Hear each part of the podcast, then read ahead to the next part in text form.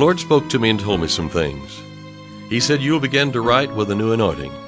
And through the music and through the singing as you minister forth, my anointing will flow out from you. Those who believe that and receive that anointing will be healed in their body, financial need will be met, harmony will come to the home.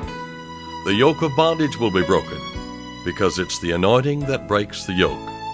I'm David Engels, and this is the Hour of Anointing.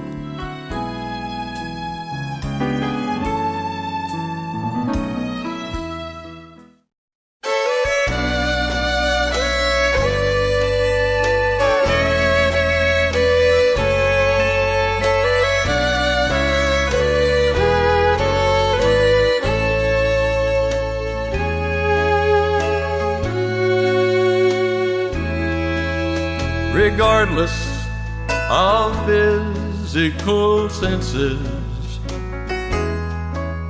the sight of the natural eye, or the hearing of sheer contradiction,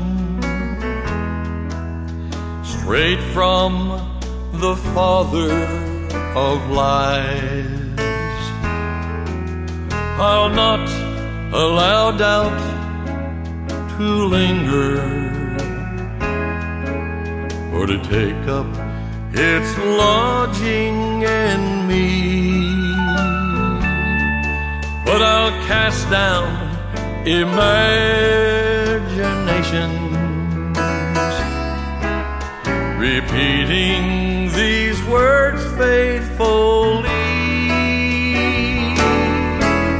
It is written that they shall recover. It is written that we were healed. It is written, hold fast your profession. It is written in God's written will. It is written, himself bear our sickness. Bear our sickness. It is written, he carried our pain. At the enemy's line, it is written, I cry over and over again.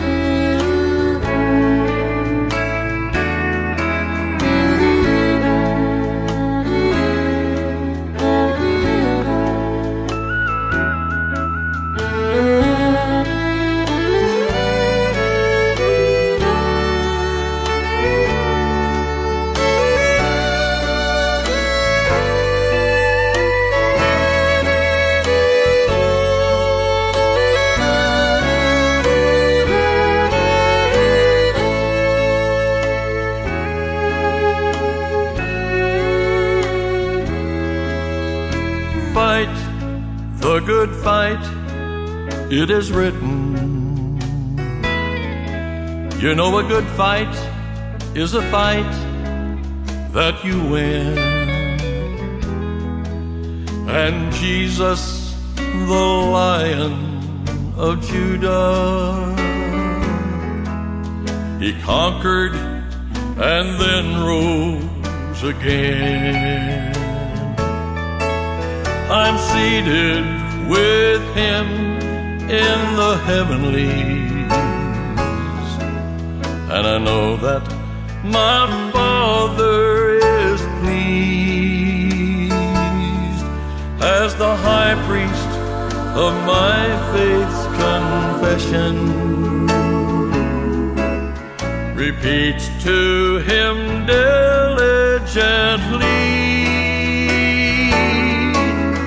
it is written that they shall recover. It is written that we were healed. It is written, hold fast your profession. It is written in God's written will.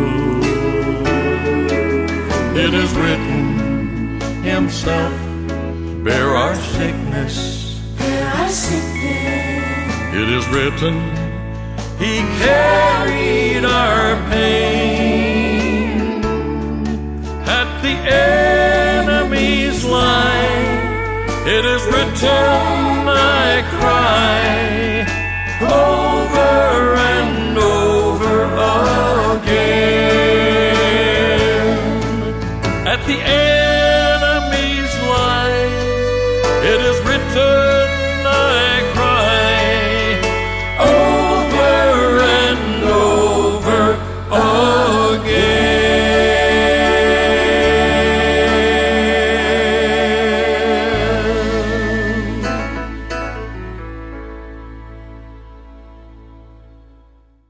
You know, God has lots of good things for you and your family, and they're all a part of His covenant with you as His child.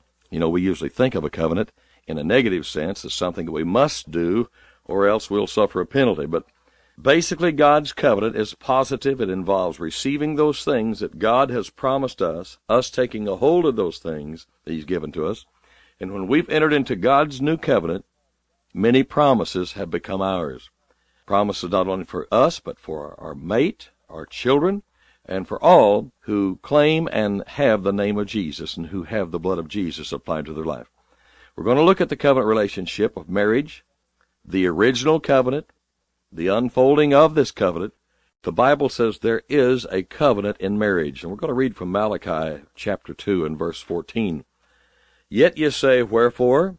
Because the Lord hath been witness between thee and the wife of thy youth, against whom thou hast dealt treacherously, yet is she thy companion and the wife of thy covenant.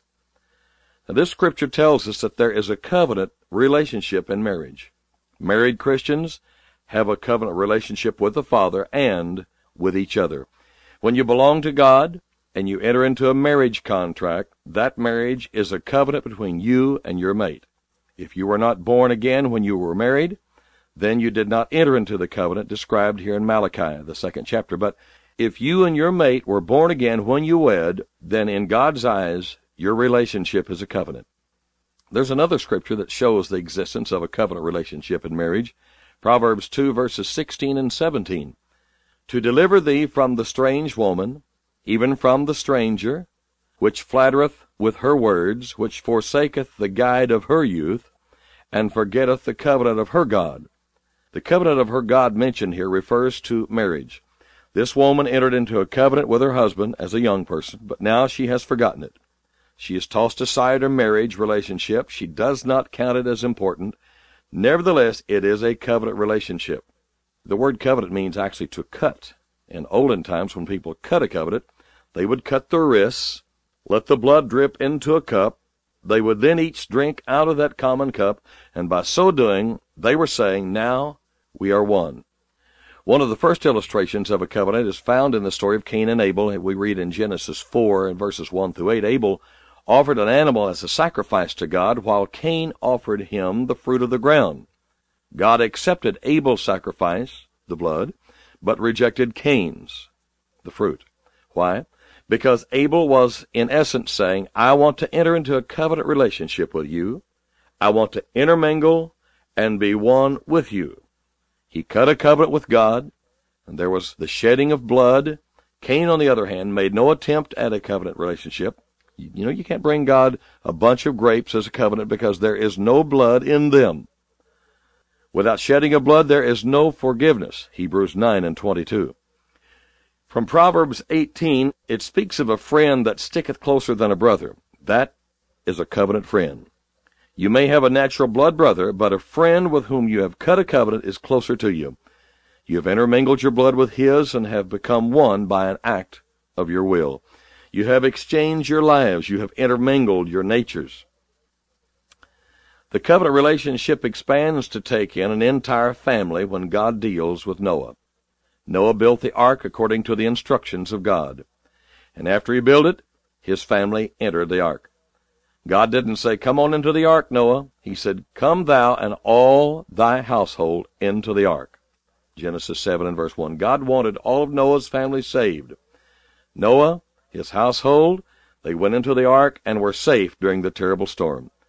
Now, at the end of the storm, Noah came out, offered a sacrifice of animals. He cut a covenant with God. God in return said that he would make a covenant with Noah.